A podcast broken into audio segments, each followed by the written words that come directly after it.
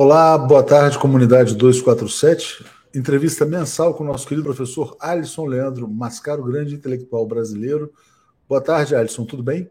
Querido Leonardo, boa tarde. Alegria estarmos juntos mais uma vez neste mês de fevereiro de 2022 e um abraço especial também a todas e todos que acompanham a TV 247.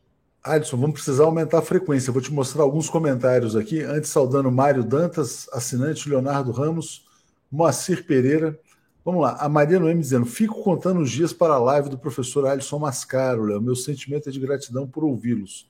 E aqui a Olivia Wesley dizendo: sempre uma excelente aula com o professor Alisson Mascaro. Uh, a Jussara Carneiro já tem até uma questão dizendo: professor Mascaro, PT e movimentos sociais pretendem espalhar comitês pelas áreas populares do Brasil, mobilizando a, popula a população das uh, eleições é a realização dos centros socialistas? Pelo que eu sei, não é ah, exatamente esse o propósito, mas de qualquer maneira uh, tem um objetivo bem interessante que é combater fake news, todas as possíveis armações que sejam feitas. Mais espaço para comentar a pergunta aqui já da Jussara antes da gente entrar no nosso tema. Obrigado, Leonardo, e a todas e todos que estão mandando suas mensagens. A mobilização popular é um elemento central para abrirmos um horizonte de luta para a transformação social. Eu insisto muito com a ideia dos centros socialistas, porque a noção de socialismo, uma vez falada, proposta, ela tira todos nós do conforto ideológico do domínio do capital. Então, todos nós pensamos de modo capitalista, o capitalismo constitui a nossa subjetividade, para falarmos aqui em termos psicanalíticos, por isso que reclamar o socialismo, pleitear o socialismo, nos tira desse conforto burguês, tanto o burguês quanto a classe trabalhadora. Somos retirados do conforto burguês quando proclamamos uma luta socialista. Todas as demais mobilizações, elas tendem a ser até mesmo mobilizações, eu diria, é, é, cuja possibilidade de acordo com o capital, ou a sociedade e a ideologia existentes, esta possibilidade de acordo ela existe, mas já é um passo, eu diria aqui, de tentativa de mobilização e de união das massas em torno de algum objetivo. Então, a esta pergunta da nossa companheira, não é certamente um propósito do centro socialista, na medida em que o centro socialista ele é educador, ele é educativo, ele é formativo. Então, ele não é só uma reação a um certo evento, no caso, por exemplo, uma eleição, mas ele é uma contínua produção educativa de um outro horizonte ideológico. Claro, se estas experiências depois elas frutificam, elas transbordam, elas aumentam e geram massa crítica, então nós poderíamos até dizer que elas são úteis e aproveitáveis para este objetivo de transformação maior, então, efetivamente, nosso propósito é observar em todas as possibilidades a movimentação das massas, que as companheiras e os companheiros, já com esta atitude em face da eleição atual, possam então gerar algumas sementes de mobilização social. Alisson, então vamos entrar no nosso tema que é sairemos do golpe ou não sairemos do golpe neste ano, né? Bom, as pesquisas elas têm mostrado muita estabilidade. Todas as pesquisas se repetem, o Lula com uma possibilidade real de vencer em primeiro turno, 44, 45, 43%. Bolsonaro uh, estável nos seus 20 e poucos por cento e com uma rejeição altíssima. E uma terceira via que não decola no Brasil. É, se a gente for olhar para o horizonte, né, nunca houve uma reversão no, na história eleitoral brasileira de uma vantagem tão grande. A única exceção foi em 1994, quando o Lula tinha uma vantagem muito grande, um ano antes das eleições, agora a gente está a menos de um ano, mas houve o plano real no meio do caminho que trouxe uma vantagem para o Fernando Henrique Cardoso. É, nesse cenário, eu vejo as pessoas muito otimistas dizendo não. E acho, entendo inclusive o otimismo, porque a volta do ex-presidente Lula traz esperança é, depois de tanta destruição no Brasil. Mas a primeira pergunta que eu quero te fazer é o seguinte: esse ano eleitoral, em que, em que vamos dizer assim, a democracia tem como oponente uma figura como Jair Bolsonaro, pode ser considerado um ano eleitoral normal, padrão, ou é totalmente fora do padrão, porque estamos diante de um fascista com características até de sociopata. Eu gostaria, querido Leonardo, de propor a todas e todos que nos acompanham que os movimentos eleitorais eles têm uma dinâmica própria, mas eles também respondem, eles têm alguma referência, eu diria, muito mais concreta e material a dinâmicas sociais maiores do que a própria eleição. Então, a eleição, ela tanto é um movimento de disputa de ideias, ela tanto depende do horário eleitoral gratuito, tanto depende também dos santinhos e, e, e vídeos e todos os elementos que envolvem diretamente o marketing eleitoral, mas também uma eleição é uma espécie de síntese do espírito do tempo. Então, este espírito do tempo é que é decisivo, porque ele representa, na verdade, o espírito do tempo e não só as estratégias eleitorais, o espírito do tempo ele representa efetivamente as forças que estão em disputa na luta de classes na sociedade. Eu gostaria de propor às companheiras e companheiros que observassem que o tempo presente do Brasil está relativamente próximo nos termos de eventualmente buscar sair desta situação política atual, ele está relativamente próximo daquilo que é o tempo anterior da eleição do colégio eleitoral que escolheu Tancredo Neves em 1984. Então, mais ou menos algo que pareça é, equivalente às forças que estavam ao tempo de João Figueiredo, começo da década de 80. Neste começo da década de 80, a pergunta do Leonardo foi sobre as estratégias e o movimento de, do presidente da República e do contexto, eu diria, armado relativamente próximo a ele. Pois bem, no começo dos anos 80 houve uma resistência, inclusive militar, bastante acentuada à própria abertura proposta pelo regime ditatorial militar. Então, havia naquele tempo, contra a abertura do Geisel, depois levada a termo pelo João Figueiredo, houve explosões, houve bombas, houve atentados, pessoas morreram, houve uma espécie de insurgência de extrema-direita militar contra esse processo de abertura. No entanto, o capital, a burguesia brasileira, também boa parte dos meios de comunicação de massa, jornais, algumas televisões, a Globo não, a Globo só ao final, ela escondeu até o final as manifestações das diretas já, mas boa parte, eu diria, da massa crítica do país, classes médias, a burguesia, já estava acorde, este conjunto, de que a ditadura já era, eu diria, uma espécie de eh, reprodução esclerosada de si mesma. Então, não é que a burguesia do Brasil ela aprendeu na década de 80 que a ditadura foi errada. Ela percebeu a disfuncionalidade da ditadura.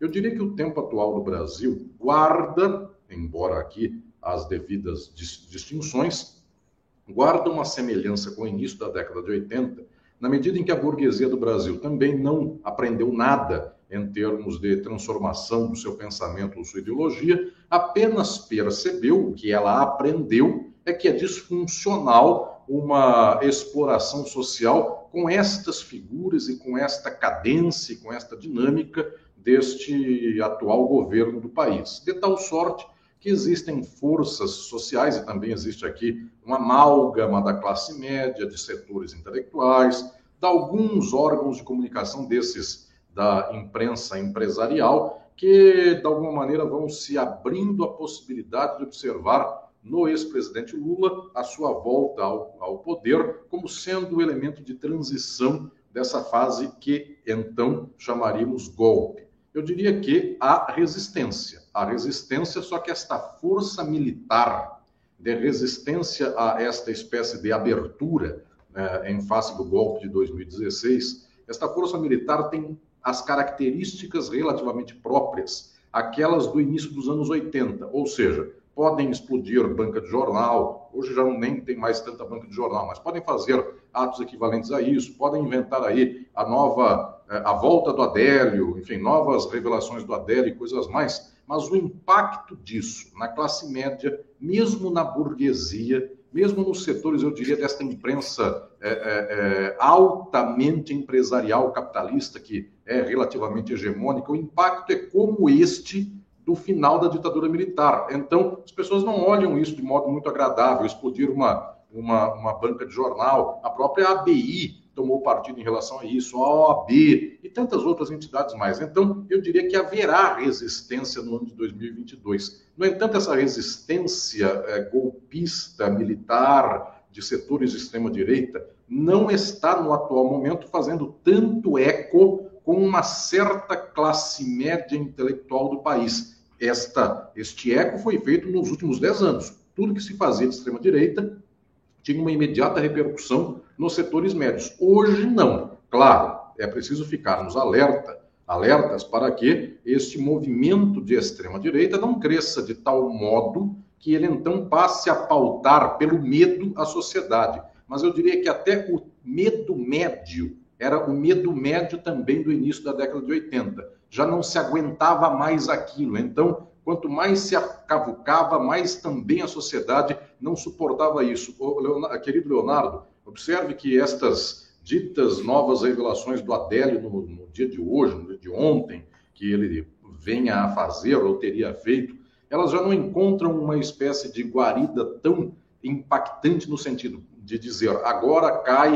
é, é, é, a resistência de esquerda. As pessoas já olham para isso quase com enfado, ou seja, claro que gera alguns pontos, mas eu diria que é quase um reagrupamento dos mesmos. Quem é de extrema-direita, quem quer efetivamente uma espécie de angulação social é, militarizada, isto é uma espécie de sangue novo para é, vampiro velho. No entanto, não está transformando, abduzindo ninguém em novo vampirinho. É muito residual este grau de impacto da extrema-direita para além da sua própria fronteira.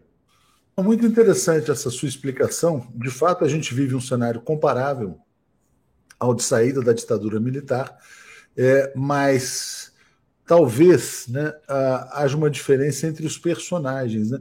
Por mais que houvesse uma extrema-direita, etc., e tal, um terrorismo, é, muitas pessoas não enxergavam o presidente daquela época como um terrorista, diferentemente do que vem no atual presidente, que é uma pessoa que todo mundo sabe que é capaz de armar qualquer coisa, não apenas ele, mas também os seus filhos. Tem comentários aqui interessantíssimos que eu vou ler, vou agradecer aqui ao Fred, ao Jean Marcelo, pedindo uma frequência maior do Alisson Mascaro na TV 247, Fátima Salles e Arnaldo de Brito também te elogiando bastante. Mas queria ler esse aqui da Vânia Maria. O Bozo vai armar o jogo, eh, vai armar e o jogo das eleições não está ganho. Temos que colocar as barbas de molho, vai vir chumbo grosso.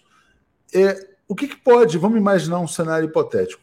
Um ato terrorista qualquer, armado pelo governo federal, é, seria um caminho para um estado de sítio, para um cancelamento das eleições?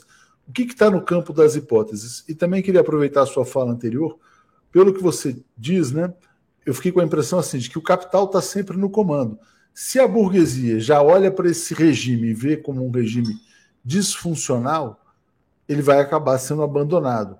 Mas é, quem está lá no poder não quer sair assim. Bom, ah, bom, agora eu fiz o trabalho sujo vou embora.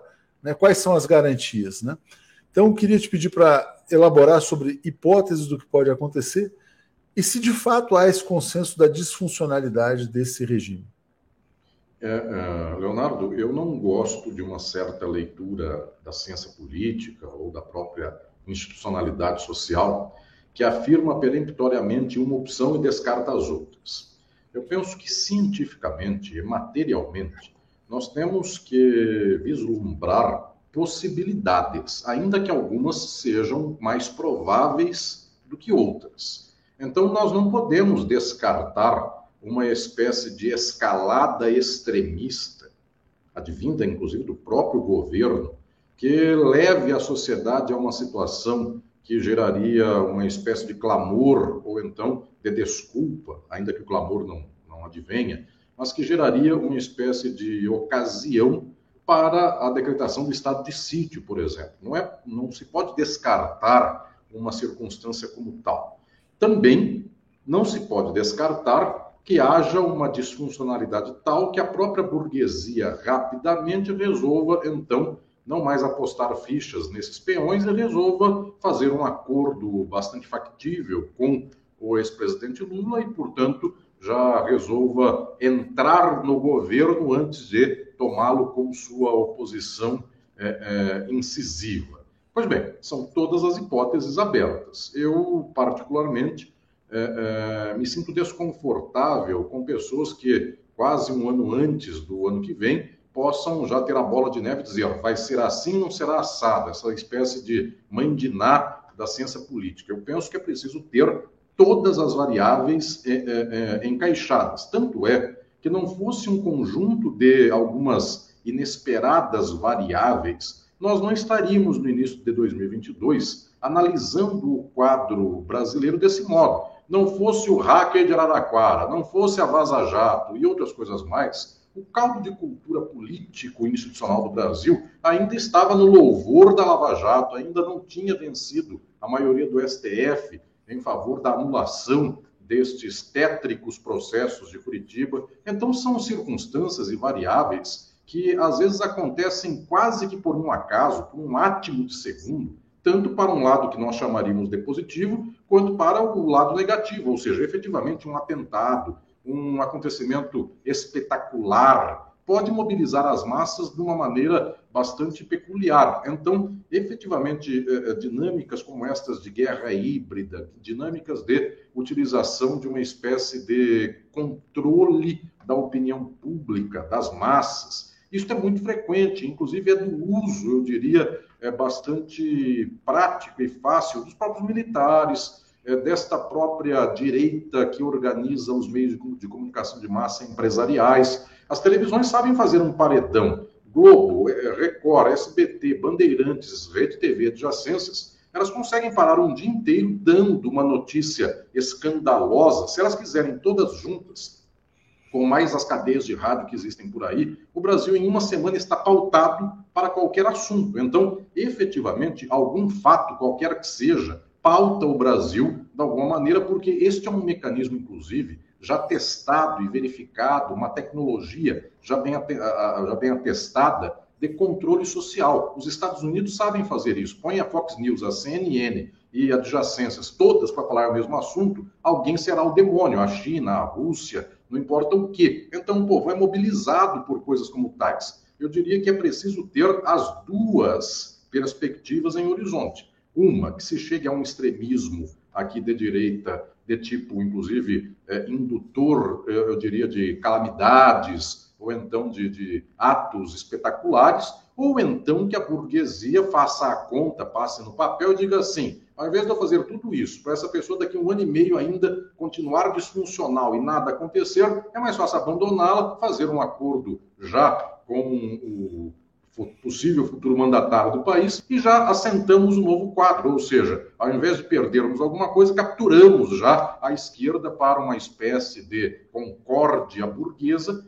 portanto, as duas possibilidades são altamente factíveis. Quando é que nós veremos o desempate disso? Conforme o desenrolar dos fatos, se há tempo para isso, se há uma escalada de implicação social, se entram setores tecnológicos, como, por exemplo, as redes sociais controladas pelos Estados Unidos se elas são do capital, capital economicamente que já pode fazer acordo com o PT, ou se são de uma extrema-direita ainda de perfil, eu diria, é, quase fascista. Enfim, nós não sabemos como o Google, como o YouTube, como o Facebook e outras redes sociais que são diretamente controladas pelos Estados Unidos reagirão a coisas como tais, Twitter, outros mais. Isto é uma central de inteligência dos Estados Unidos. Como a gente não sabe quanto vai baixar o algoritmo, quanto eles vão é, é, é, é esconder uma opinião de esquerda, então efetivamente o jogo está em aberto e todas as variáveis devem ser pensadas.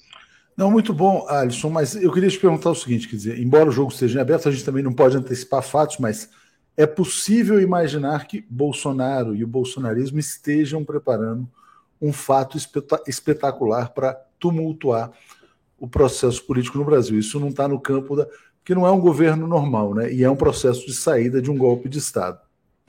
Mas eu te perguntaria agora, na sua opinião, como o capital, se é possível falar do capital, está vendo este governo?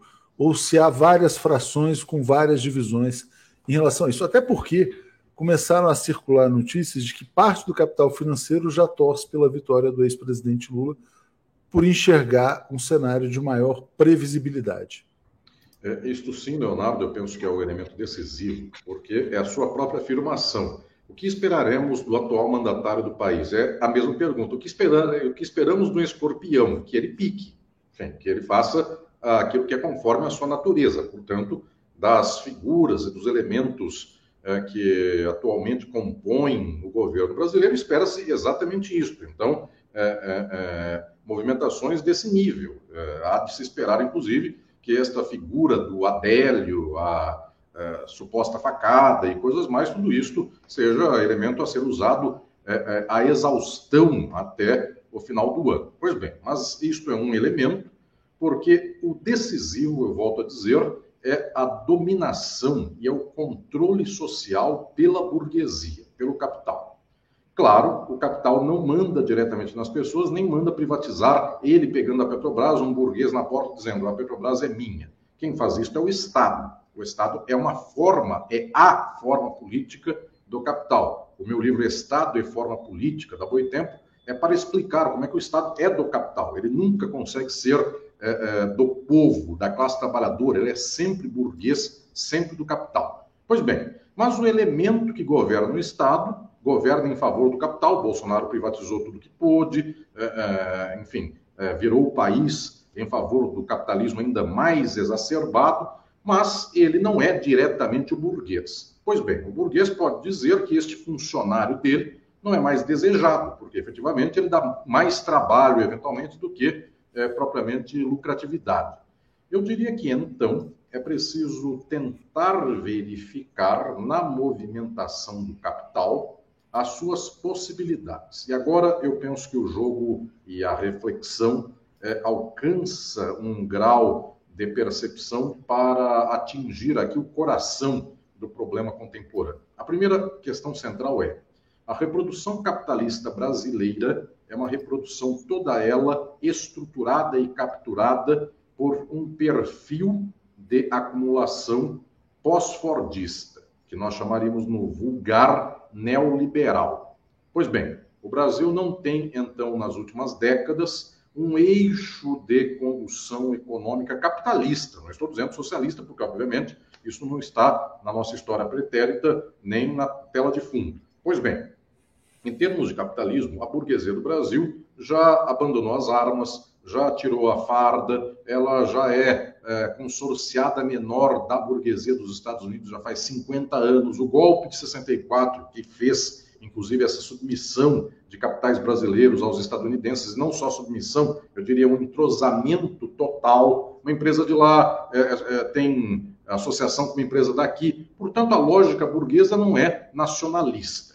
A burguesia do Brasil não é nacionalista. E quem disser assim, ah, mas eu conheço um burguês nacionalista, é porque é dono de padaria e você também não entendeu o que é bem um burguês. O grande movimento burguês do Brasil, bancos e outros mais, as movimentações da privatização, são numa espécie de consórcio com o capital dos Estados Unidos. Pois bem, esta dimensão tem uma plataforma capitalista, e qual é? A burguesia do Brasil é neoliberal, é privatista, ela toma o Estado para que os seus lucros sejam catapultados, para que a acumulação seja catapultada e para que o Estado esteja esterilizado e não faça um movimento econômico de opção por outros modelos de acumulação. Que o Estado possa dar migalha para o povo, isso não interessa a acumulação do capital. O Bolsa Família é o que menos rouba aqui da acumulação capitalista. Então, não é o que se faz diretamente ao povo, mas é a opção econômica do Estado por dirigir o capitalismo a uma outra modulação. Um capitalismo relativamente é, é, intervencionista, de retomada de empresas privatizadas, nacionalizações. Isso é movimentação econômica maiúscula. Então, não tomem é, companheiras e companheiros, estas movimentações políticas na economia como sendo coisas do tipo: poderemos aumentar o Bolsa Família 10%, 20%. Isso não é o decisivo para o capital. A questão decisiva é: o Estado pode retomar a Petrobras, pode retomar a Vale do Rio Doce. Isto é, é, é, é marco decisivo. Pois bem, o marco decisivo, o capital, é totalmente dominante da sociedade para não deixar nenhuma margem para que o Estado passe para lá. Dentro daqui, da margem do neoliberalismo, da margem do pós-fordismo, a burguesia também não quer dar Bolsa Família, não quer dar faculdade privada para pobre, porque todos aqui já sabem, todas já sabem, a, a burguesia é altamente preconceituosa, altamente é, é, é, egoísta, etc. E tal. Então há uma disputa, por exemplo, com o PT, com uma parte da esquerda, porque essa parte da esquerda ela tenta dar Bolsa Família, ela dá efetivamente Minha Casa Minha Vida, ela aumenta as condições de faculdade, eventualmente ela melhora a educação, etc. e tal, e não querem isso. Mas entre dar Bolsa Família, entre aumentar a quantidade de alunos pobres na faculdade e privatizar, a burguesia tem um cálculo. Qual é o cálculo? Que dê Bolsa Família, que faça Minha Casa Minha Vida, porque ela ganha de todo lado. Se aumentar aluno na faculdade, a faculdade, via de regra, é privada. Se aumentar Minha Casa Minha Vida, a construtora é do capital. Então, ela não quer, mas em sendo necessário, aceita. O que ela não deixa é passar a margem para o fim de uma dinâmica de acumulação pós-fordista. Então, a pergunta decisiva é: ela aceita o Lula em que termos? Ela aceita o Lula não com gosto, porque efetivamente ela fez um processo inteiro para desmontar o lulismo. Se ela fez tudo isso, é porque ela não gosta dele. Se o Bolsonaro, no entanto, é disfuncional, ela aceita o Lula, desde que o Lula faça aí as suas idiosincrasias. Eu estou falando aqui na lógica do burguês desde que Lula dê suas idiosincrasias para o povo, enfim, escola e coisas mais, mas que não passe o limite do neoliberalismo. Então, autonomia do Banco Central, então, jamais reversão de privatizações. Ah, mas o Lula precisa dar alguma coisa para a esquerda em favor de uma demonstração econômica. Então, renacionaliza uma empresa que também o capital não quer, mas a Petrobras jamais. Não toma o Itaú, não toma o Bradesco, não toma o Safra portanto, não vai revalorizar Banco do Brasil e Caixa Federal. Tirando isso, ah, pode é, é, é, renacionalizar a indústria de agroquímica é, do Piauí, essa sim. Então, pode até renacionalizar umas 20 empresas, desde que elas sejam perfunctórias. Eu diria, Leonardo, que o jogo do capital é este hoje: tentar dar marcos à hipótese de esquerda para que esta hipótese não passe da linha demarcada, ainda que o capital não goste da parte que está para dentro da linha. O capital é racista, o capital é machista, sexista, homofóbico, contra o nordestino, tudo que nós conhecemos. Mas isto eles engolem a seco desde que não haja privatização. Volta da privatização para as mãos do Estado. Muito bom, muito bom. Perfeito comentário, diz aqui o Antônio Silveira Júnior. E vou ler também o Carlos Augusto Bones Cruz dizendo: temos uma burguesia predadora, enriquecem na miséria, mas há um limite com a destruição econômica, quanto tempo sobreviverá uma ditadura com miséria? Você mencionou, Alisson, quer dizer, olha, a burguesia brasileira não gosta do Lula, promoveu um golpe de Estado, colocou ele na cadeia durante 580 dias, derrubou o governo da ex-presidente Dilma Rousseff, mas o Brasil chegou a uma situação de miséria e desmoralização completa no plano internacional. É, quando você fala em que termos aceita né, e tenta negociar isso, eu queria te perguntar sobre a questão do Geraldo Alckmin, do vice. É, isso expressa já uma negociação uh, com, entre o ex-presidente Lula e o capital, de certa maneira? De, pergunto isso também porque eu li uma entrevista interessante de um aliado do Geraldo Alckmin, que é o Pedro Tobias, um deputado de São Paulo, alquimista, em que ele fala o seguinte: não, o Alckmin está convencido, tem que ser o vice mesmo para ajudar o Lula a governar sem radicalismo. Né? E é interessante colocar dessa maneira, governar sem radicalismo.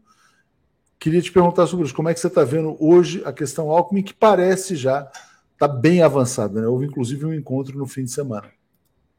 É, eu é, darei a todas as companheiras e companheiros que nos acompanham, querido Leonardo, é, duas ordens de implicação desta tratativa eleitoral eh, dos dias atuais.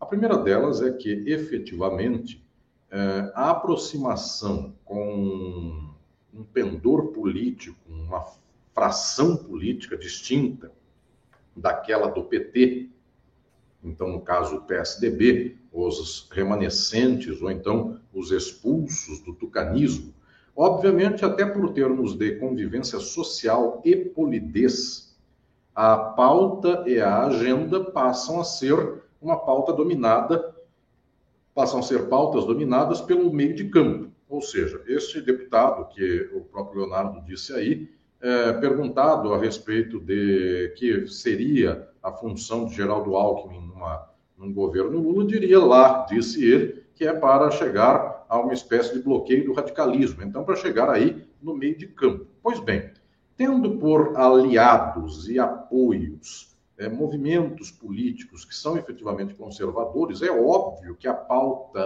política passa a ser mais conservadora, mesmo que seja por protocolo de tomar café. Então a pessoa não diz assim, ah, amanhã eu começo a reforma agrária, sendo que tem por vice-presidente da República alguém cujo secretário da Casa Civil ou secretário pessoal de governo era o ex-ministro do Meio Ambiente do atual presidente da República. Enfim, portanto, alguém que mandou passar a boiada era o secretário pessoal do governador, depois poderá ser vice-presidente, então, obviamente, circunstâncias como essas, vamos acelerar a reforma agrária, etc. e tal, isto receberá olhos chocantes de um, de um grupo de apoio político do vice-presidente da República.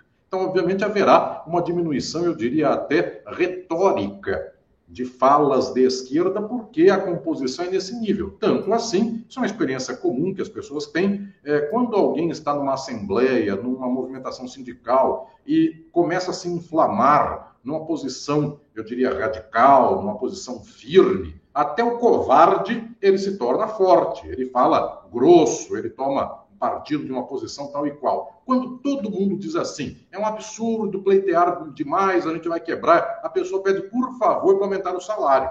Então, dependendo do ambiente onde se está, a pessoa arrefece os ânimos, ou então a pessoa até radicaliza os ânimos. E, efetivamente, a movimentação política é em tendência de buscar arrefecer os ânimos. Portanto, ficar mais tranquilinho, ficar, eu diria aqui, quase como uma espécie de é, é, é, chá de chuchu. Portanto, ficar mais tranquilo o, o que tange a pauta de luta política. Pois bem, Fosse só esse nível, poderíamos dizer, há uma estratégia aqui de inteligência, sagacidade ou algo assim, que fala o seguinte: eu não fico pregando uma onda de radical, eu serei radical na prática.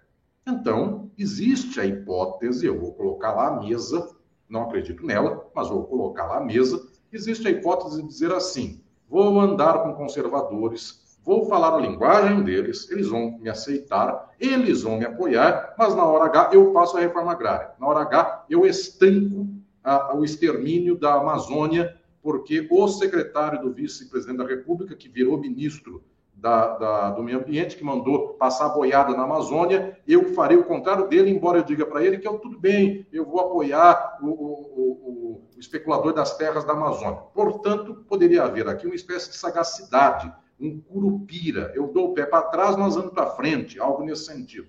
Esta hipótese eu não descarto 100%.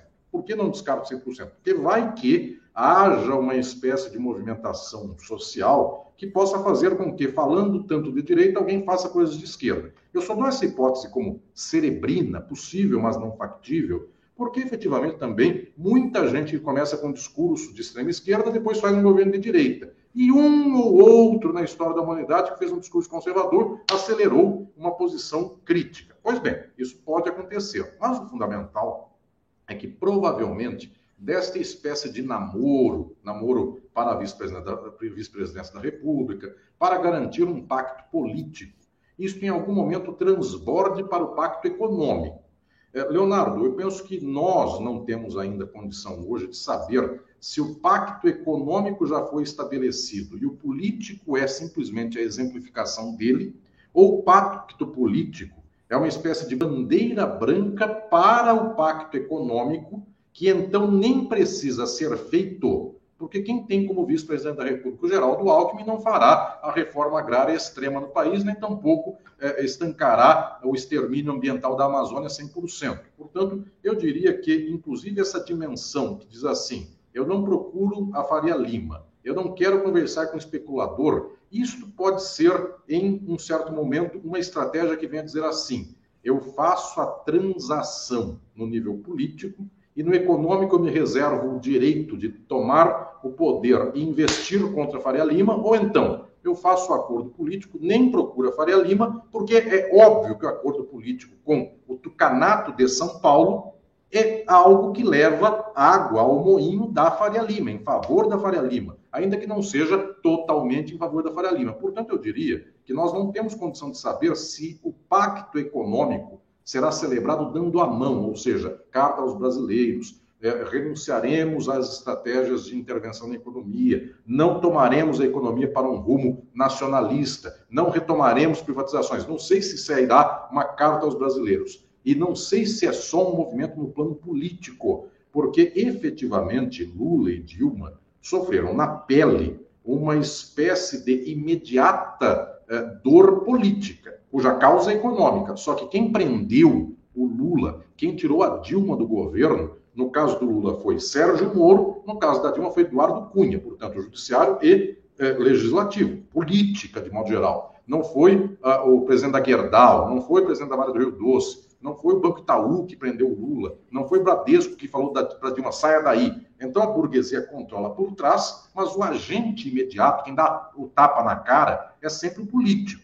Pois bem, efetivamente, talvez o ex-presidente Lula possa imaginar: quem me bateu foi a política, se eu domar a política, eu faço alguma coisa na economia. Se é isto, é um jogo que talvez não entendeu profundamente a dinâmica material, mas é uma espécie de crença de que se doma a política e se ganha a economia. É um jogo difícil, é uma, é uma jogada do garrincha. Eu bato no pé do adversário para a bola voltar para mim e aí eu faço gol. É algo que demanda um malabarismo muito grande. Mas, efetivamente, o jogo que talvez seja materialmente mais decisivo é dizer: bom, o que eu consigo é renunciar a uma grande explosão política, renunciando a uma grande explosão econômica, a um grande câmbio econômico, então eu consigo mais ou menos azeitar a máquina do que aí está. Provavelmente, Leonardo, deva ser este, no final, o resultado dessa movimentação inteira. Ainda que os agentes de esquerda dessa movimentação nem queiram necessariamente isso, porque até se forem perguntados, vocês querem fazer todo esse processo para no final só dar aumento do Minha Casa Minha Vida e tentar diminuir a taxa de, de, de famintos, dando lá é, é, Brasil Sem Fome versão 2, obviamente as pessoas talvez até quereriam mais, mas no final das contas, toda essa movimentação que está se anunciando é para não sair do neoliberalismo e sair, talvez, desta marcação política do golpe. Por isso, essa pergunta aí da nossa entrevista de hoje, talvez a saída do golpe nos marcos de STF, de eleição, TSE, este marco pequenininho, sim, a saída do neoliberalismo ainda não se anuncia. É, então é muito interessante isso que você coloca, porque assim o Brasil pode estar saindo do golpe de Estado, do ponto de vista das instituições, retoma as aparências, mas não sai do neoliberalismo. E a gente lembra que o golpe de 2016 foi, foi dado não porque achavam a Dilma isso ou aquilo, porque queriam implantar um choque neoliberal, né? que de fato foi implantado. É, olha que curioso, né? Essa é uma notícia de hoje da agência Reuters, que eu vou colocar no ar aqui, que é essa aqui. Em torno de Lula desaprova Banco Central Independente, mas ex-presidente modera tom o Lula vai aparecendo como o moderado entre seus próprios economistas. Teve uma live que eu fiz, Edson, já tem alguns meses, uma pessoa colocou uma coisa que eu achei extremamente interessante, dizendo o seguinte: olha, é, depois da lambança que fez, a burguesia brasileira vai acabar recorrendo ao Lula mais uma vez para o Lula, de alguma maneira, distensionar a sociedade brasileira. Como se o Lula, na verdade, fosse uma peça a quem o capital recorresse para acalmar a situação. Óbvio que ele fez uh, transformações importantíssimas enquanto foi presidente, mas a gente olha esse aspecto, né? Quer dizer, ah, o Lula fechando um pacto com o capital, mas também pode ser o inverso, né? Pode ser o capital recorrendo ao ex-presidente Lula. Precisamos de você porque saiu do controle. A situação foi longe demais. Então, eu peço para refletir sobre isso. Quer dizer, o fato do Lula aparecer até como mais moderado do que seus próprios economistas. E uma vez eu entrevistei recentemente aqui o Requião, ele falou: olha, uh, de outra maneira, ele falava o seguinte. Mais ou menos ele dizia isso, né? Quer dizer, que o, o Alckmin ele amarrava o Lula a esse projeto da Ponte para o Futuro e dizia: ó, se o Lula está dizendo que vai dar almoço, café da manhã e jantar, é muito pouco. Né? O Brasil precisa de muito mais do que isso. Ele até chegou a usar uma expressão dura e falou assim: olha, isso os donos de escravos também davam. Né? Então o Brasil precisa de um processo de transformação muito mais profundo. Será que esse governo vai ser um governo de ganhos pontuais na economia, é, muito menores do que as pessoas imaginam, caso ele se confirme? Querido Leonardo, é, eu estou aqui falando com você para guardarmos para a história é, esta entrevista do mês de fevereiro de 2022. A entrevista do mês passado, janeiro, para abrir o ano de 22, eu dizia que nela nós temos, tínhamos, pouquíssimo tempo para mobilizar as massas num processo de fortalecimento de uma luta de transformação social. O povo está passando fome, a miséria está em níveis é, impressionantes, as pessoas não têm emprego, e este ano não é que vai ficar a mesma situação de emprego que já é altíssima, aumentará ainda mais a dor no lombo da nossa gente, o chicote na, nas costas do nosso povo está ardendo muito, e muito, e muito. E ainda assim, olhem o poder da ideologia do capital. Ainda assim, o povo pensa conforme a interpretação da burguesia. É que o povo não aguenta mais a fome, o desemprego, a miséria profunda, e então já não consegue mais sequer é, dar, eu diria, conexão de sinapse a essas coisas como que dizem. Ah, o, o presidente da República atual está salvando o país do comunismo, o comunismo é um perigo, algo assim. Então as pessoas já não aguentam mais é, não passar fome e elas já então jogam a toalha e voltam ao tempo do Lula, ao tempo da Dilma, ao tempo do PT. Pois bem, neste momento que é agudo, que é de pico, ou nós esclarecemos o povo brasileiro e dizemos a sua fome se deve ao capital, se deve ao golpe, se deve ao que aconteceu e à exploração da burguesia. E então o povo se mobiliza, fica consciente e o povo se torna o grande vetor social, de tal modo que essa direita que está aí cercando o presidente Lula, fazendo acordo com ele, esses Faria Limers e outras é, é, e outros grupos e frações mais do capital percebem que o povo está tão empoderado que diz assim: bom, se eu não der um pouco mais para o povo, o povo me mata. Chega lá, alguém na Faria Lima bloqueia a rua ou qualquer coisa que seja. Se não houver essa força popular, não há nada que leve o nosso governo futuro a uma posição de esquerda. Portanto, faltam poucos meses para isso. Mas qual é o meu desespero? Qual é a minha tristeza? É observar que de janeiro para fevereiro nada aconteceu. Os acordos políticos para 2023 são acordos de gabinete um janta na casa do outro, um marca jantar no restaurante tal. Até eu e o Leonardo falamos naquela vez, era o Piantela daquele tempo, nos dias de hoje, que eu não sei nem que restaurante é o restaurante onde se encontram. Pois bem, então o que eu estou dizendo é que efetivamente nós estamos fazendo acordo por alto. Nós que eu digo, a, a cúpula política do Brasil está fazendo acordo por alto. Se é acordo por alto, quem dá o ponteiro e a dinâmica é só esta perspectiva do interesse imediato da burguesia do Brasil. Então, é, na verdade, uma espécie de composição com quem sempre mandou, de acordo com a plataforma dela. Então, nós temos pouquíssimos meses para fazer um processo de mobilização social, como, por exemplo, na Bolívia, fizeram lá os sucessores do Evo Morales. Houve um golpe, é, eles começaram a conscientizar o povo de que aquilo era um golpe, estava destruindo a Bolívia, o povo estava passando fome. Um ano depois, ganha um presidente da República indicado lá, saído do seio do, do MAS, do movimento ao socialismo, e saiu com o povo engajado, de tal modo que este presidente atual está revertendo esse um ano de desgraças com uma mobilização popular, com a força do povo.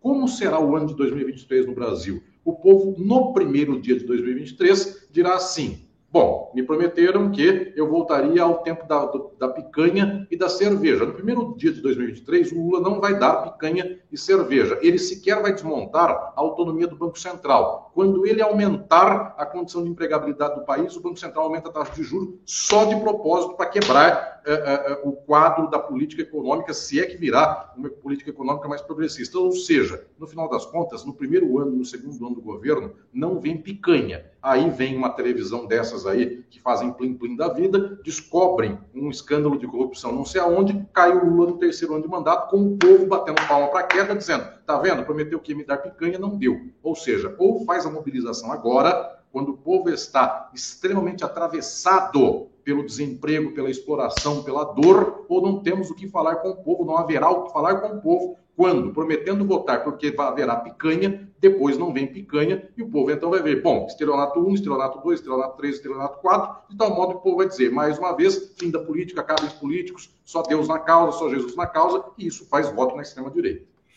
Exatamente, por isso a responsabilidade de um governo extremamente transformador, né? Eu vou ler o comentário do Fernando, que é muito interessante, mas antes agradecendo aqui a Fátima Salles. Marlene está dizendo, por que Alckmin não teve brilho para falar à mídia de esquerda? Eu acho que ele está aguardando ser consagrado vice, né? Fernando Bay, Alisson, se não fascista, ao menos a web é um ambiente orwelliano, de George Orwell, né? A esquerda se apresenta invariavelmente com medo do confronto.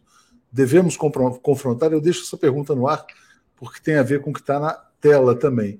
E o Sérgio Capelé está dizendo, professor Mascaro, como responder ao argumento comunismo é igual a nazismo, pois este defende eliminar etnias, enquanto aquele as classes sociais. Também vou entrar nesse tema do comunismo que voltou aqui, mas quero trazer isso do Fernando, que diz assim: a história da luta de classes no Brasil é a história da concórdia por, no alto. Sem o povo trabalhador mobilizado, não sairemos disso. Você concordaria com essa frase aqui do Fernando, Alisson? De que o é, Brasil é o país da conciliação por cima e o povo é sempre esquecido?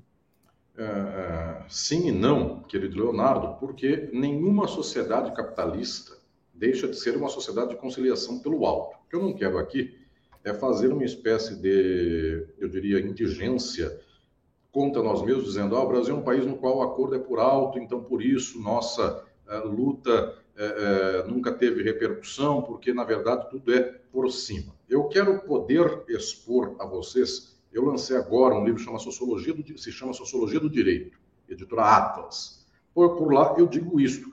Toda sociedade capitalista ela é dominada pelo capital e pelo Estado que é capitalista. Toda sociedade capitalista é dominada pelo alto, não é só a brasileira. Nos Estados Unidos, o que o povo estadunidense, classe trabalhadora, conseguiu este povo contra o capital estadunidense? Nem CLT eles têm.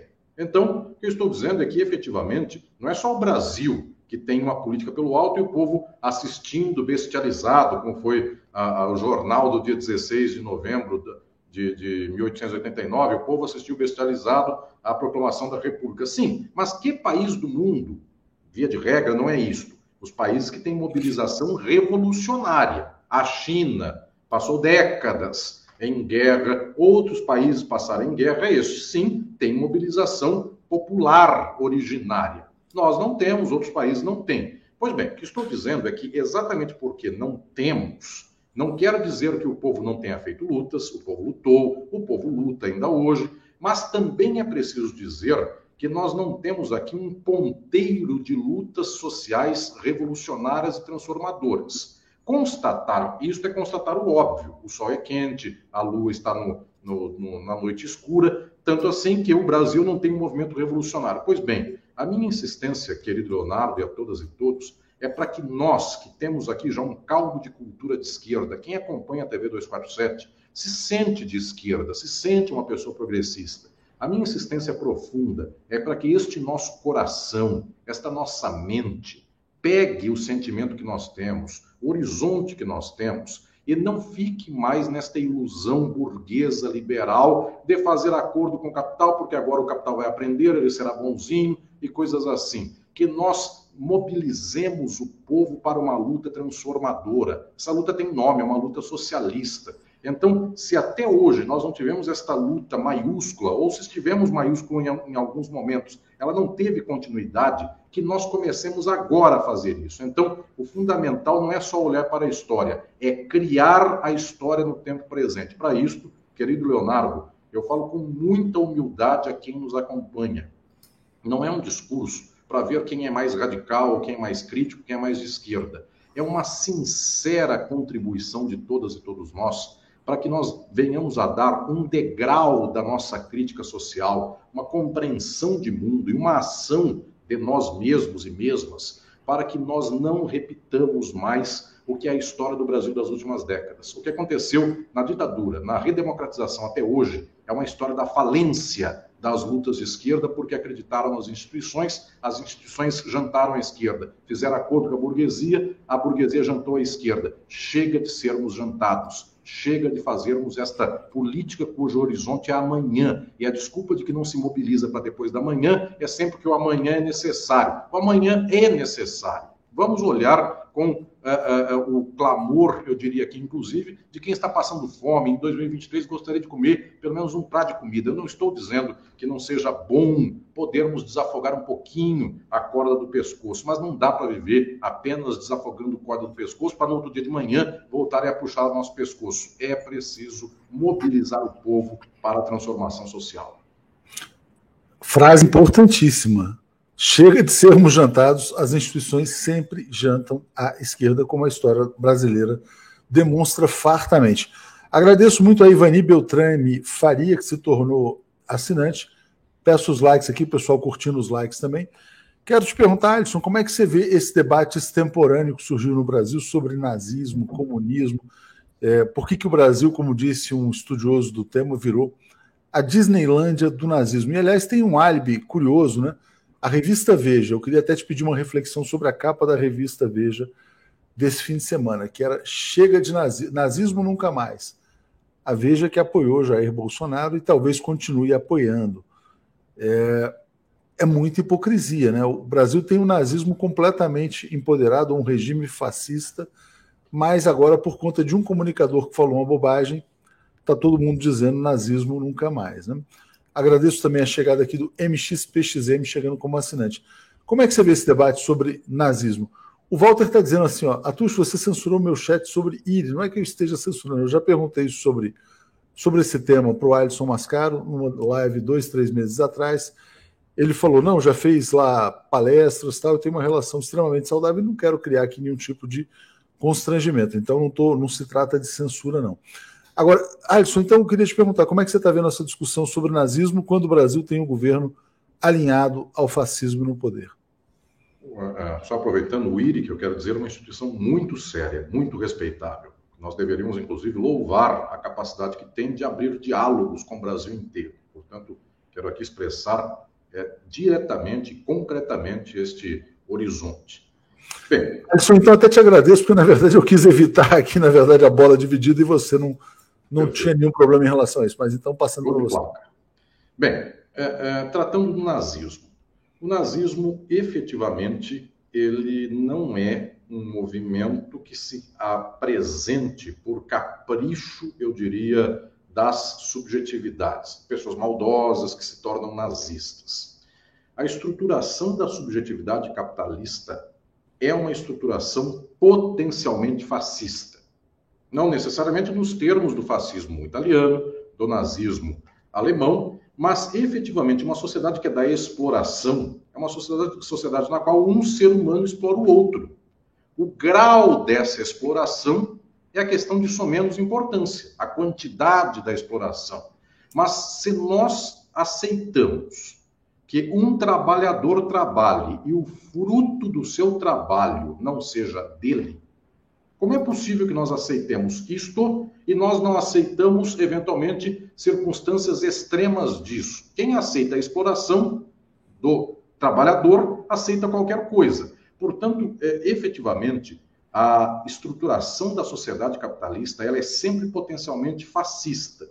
Esse fascismo, inclusive, se amplia nos momentos nos quais a sociedade agudiza as suas contradições e o povo então começa a se matar, a ser morto, de tal modo que Estados Unidos, Brasil, toda a sociedade capitalista potencialmente é nazista. Eu não gostaria de dizer que o nazismo é uma maldade de pessoas nazistas do Brasil e dos Estados Unidos. Claro, tem um elemento, eu diria aqui, voluntário, tem um elemento aqui de uma espécie de perversão psicanalítica daquela pessoa agudamente nazista e fascista, mas é um potencial. Portanto, o Leonardo disse aí, uma revista que cultiva um presidente da República como atual. Como depois pode ser contra o nazismo? O movimento é o mesmo. Portanto, eu diria que ou nós chegamos à causa, ou nós vamos sempre enxugar gelo. Então, a pessoa é, é, incentiva a extrema-direita, depois tira o pé e diz assim: bom, extrema-direita eu até aceito, só não aceito esta aqui, que está. Portanto, o jogo é muito mais profundo.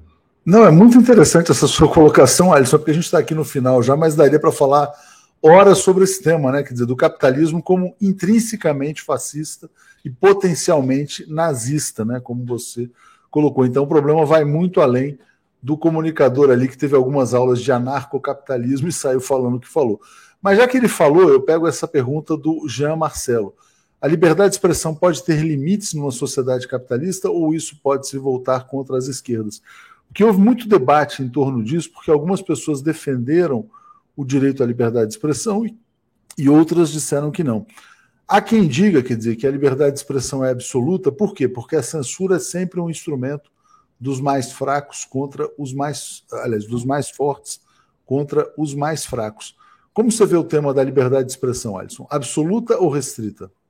Eu é, vou me permitir aqui, com humildade, é, dizer a quem nos acompanha, querido Leonardo, que praticamente toda a minha caminhada intelectual, meus livros, é, minha cadeira de filosofia do direito na USP, é feita de uma maneira crítica a partir do olhar do marxismo para exatamente desmontar essas noções a priorísticas que dizem assim: existem direitos inalienáveis que nós a eles não, a eles não podemos renunciar, e se nós renunciarmos, abrimos chance para isto ou para aquilo. Eu insisto profundamente que o direito é uma forma da exploração capitalista. Isso, aliás, vem de Marx e Pachucanes. Quem quiser saber mais a respeito, procure Pachucanes, Teoria Geral do Direito e Marxismo. Pois bem, não há direito aos lutadores e as lutadoras do comunismo numa sociedade capitalista. O dia que o comunismo começar a lutar e começar a querer se exprimir, na lei está dito: todos têm direito à livre expressão. Se um socialista começar a ganhar público com a sua expressão, a mesma lei que fala isto, haverá um juiz que dirá: a liberdade de expressão, no entanto, não serve para uma coisa como tal. Então, jamais as leis e o direito serão em favor do socialismo. Jamais. Se a métrica é essa, eu preciso dar ao nazismo, porque se eu der ao nazismo, então darão também direito ao comunismo, não dão de modo nenhum. Se é assim, o nazismo é intolerável, simplesmente intolerável. Não se pode fazer transação com a hipótese nazista para tentar salvar uma hipótese socialista. O nazismo é o oposto de uma luta socialista. Muito claro, não, muito bom, muito bom comentário. Ou seja, então, neste caso, pelo que você diz, a liberdade de expressão não deve abrigar esse tipo de manifestação. Não há liberdade de expressão, em primeiro lugar. Experimentemos nós falar coisas críticas. Na prática, não há. Nunca houve. É, é, é uma espécie de, de, de idealismo de que haja liberdade de expressão que não há. O Leonardo e a TV 247. Por falarmos e falar a TV 247 o que fala, o Google, as, as plataformas de redes sociais não dão um alcance como dão, por exemplo, para a direita. Então não há liberdade de expressão. O primeiro lugar é, é esse. Simplesmente isso aí é um idealismo que não existe. Há sempre um controle. Última pergunta aqui, porque o nosso tempo está estourando, Alisson. As igrejas conservadoras ainda vão atrapalhar muito a transformação social no Brasil? Quaisquer coisas conservadoras atrapalham a transformação social. Igreja, meio de comunicação, escola, portanto, tudo, tudo que for conservador atrapalhará, sim, a transformação social. Não, e curios, curiosamente, quando a igreja foi progressista né, na teologia da libertação, ela foi duramente reprimida e sufocada pela igreja conservadora dogmática. Então, tanto não há, só para acabar, é 30 segundos, tanto não há liberdade de expressão para quem é de esquerda, como não há poder absoluto do Papa quando o Papa é de esquerda. Quando o Papa é de direita, que são todos da história, eles fazem o que querem, desmandam, acabam com a teologia da libertação, e é assim. Quando o Papa é mais ou menos de esquerda, como é o Papa Francisco, ah, não podemos aceitá-lo, ah, onde já se viu, etc. Então também não tem nem poder papal quando é de esquerda. Tudo que é de esquerda é goste na vida, já diria o velho Drummond. Vou ler o último comentário do Jairo Souza, está dizendo: toda vida em sociedade exige limites, parâmetros para a manutenção dela mesma. A livre expressão sem limites é o caminho da ruína da própria sociedade. Alisson, queria te agradecer muito, queria dizer, acompanhar uma live com você é sempre um desafio que é extremamente densa, tem muito conceito aqui importante, mas te agradeço muito e vou tentar traduzir isso no fim de semana, é, buscando aqui o supra-sumo aí das suas falas aí.